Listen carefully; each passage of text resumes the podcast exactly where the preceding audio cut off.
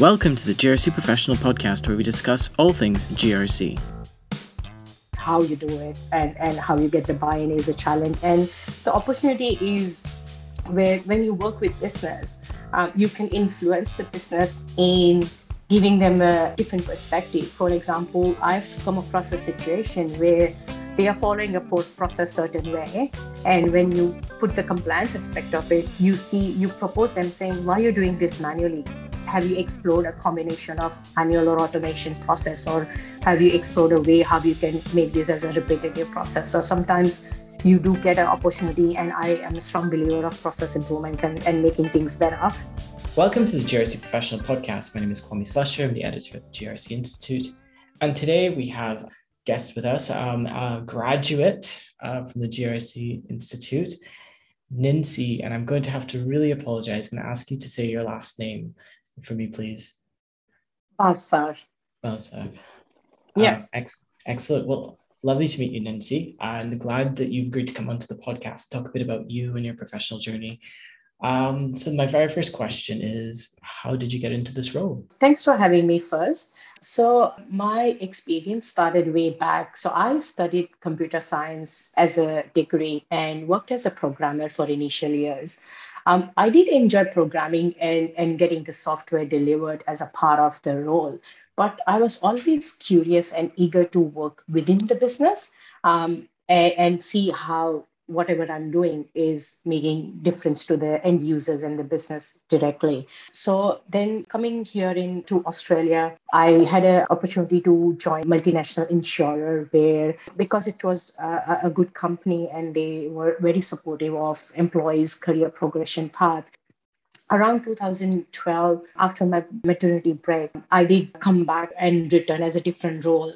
I expressed my interest saying I want to explore different aspect of project delivery other than programming. So then I got to work as a business analyst, project delivery lead, vendor management, and that experience helped me connect to a different area of business where I got to work with the insurance, the operations, the risk and compliance team, and variety of business. And that's where my interest broadened into risk and compliance space, engaging and the variety of work they do, the value they add. Then FSC, Financial Service Council, introduced Life Code of Conduct in 2017, and the Line 1 team within the retail insurance, retail side of the business had an opportunity to join the team, and that's where I put my hand up and I was fortunate enough to get the role and join the team. So that's where my compliance journey started as a regulatory compliance manager to manage the compliance of the Life Code of Conduct. So I did that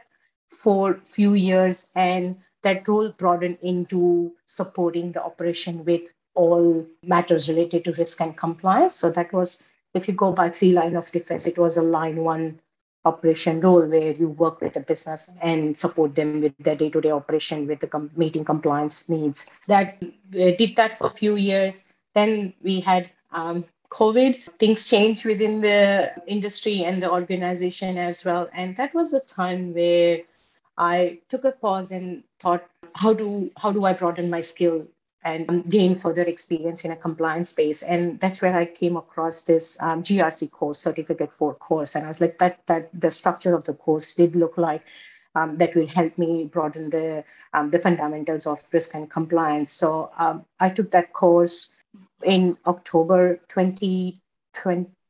And then at the same time, in a couple of months of doing the course, I grabbed the role in a bank for Line 2 compliance as well. So I did that for a little while and also completed my certification late last year. And recently, I'm working as a risk and compliance manager for a software company called Data Action that provides a system solution to Neo Bank. It's an exciting time to join the risk team at Data Action because the organization is going through a growth, and one of the key focus for them is to uplift the risk capabilities.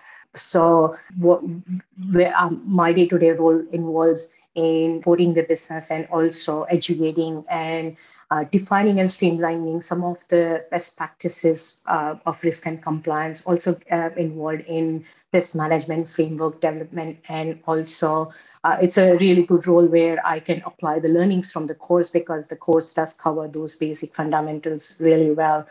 That's where I am at the moment. Oh, amazing. And it sounds like you've sort of been able to bring your pre-compliance experience of being a programmer back into also being a compliant professional working in a software company. So that must be really good. Yeah, no, it is really good. It is exciting. And I find the experience and I think you would agree that any experience you have where when it's a project or a technology, that does come in handy with any work, sort of work you do, because all the organizations are going through that streamlining process and having more structure around doing things. So definitely, and it's learning even more at Data Action. So the previous experience was just about programming, but now in the current environment we are in, it is about the cybersecurity, it's about AML, it's about the different aspect of compliance. So so that's a great way to build on the experience as well.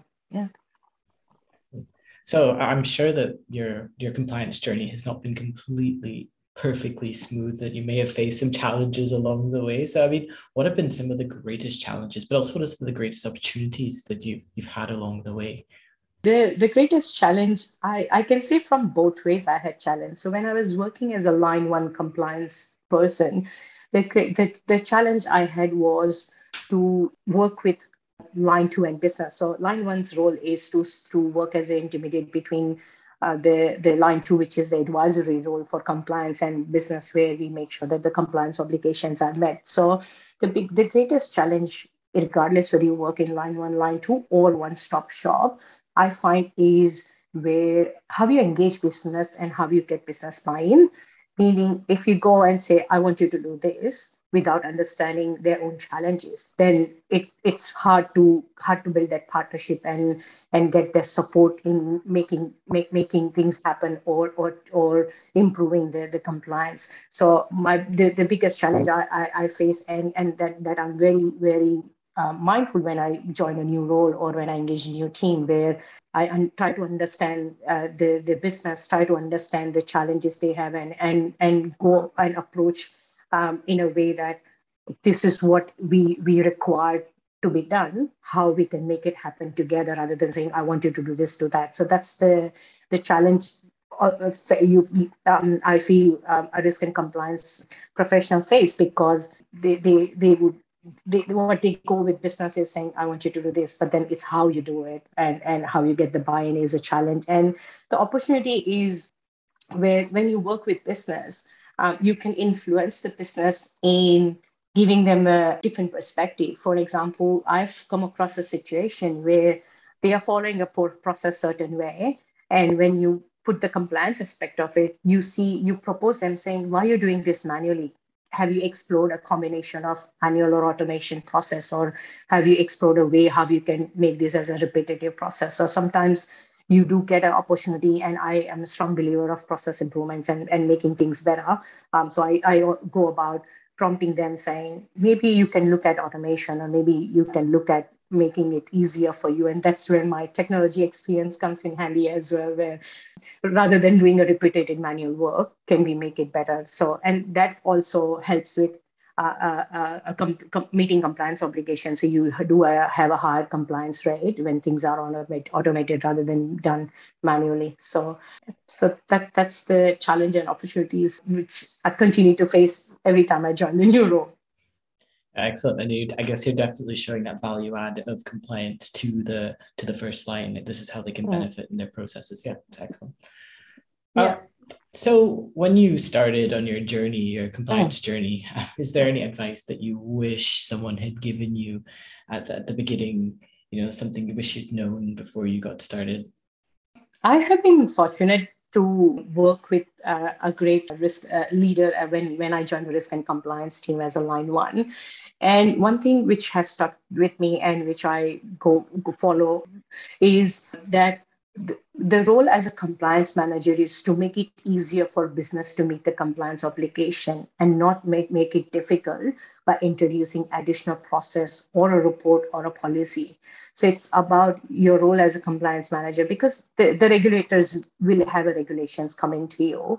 Your role as a compliance manager is understand those rules and how you can make it easier for the organization to implement and comply. So that's the approach I go by, which I have followed so far, and it has supported me with building the partnership with business and getting a great outcome and good compliance adherence. And the other aspect which I have already covered, which is the communication. How do you approach business and how you go about? And it's always a partnership between the Center of Excellence team, which is risk and compliance, and the business you work with.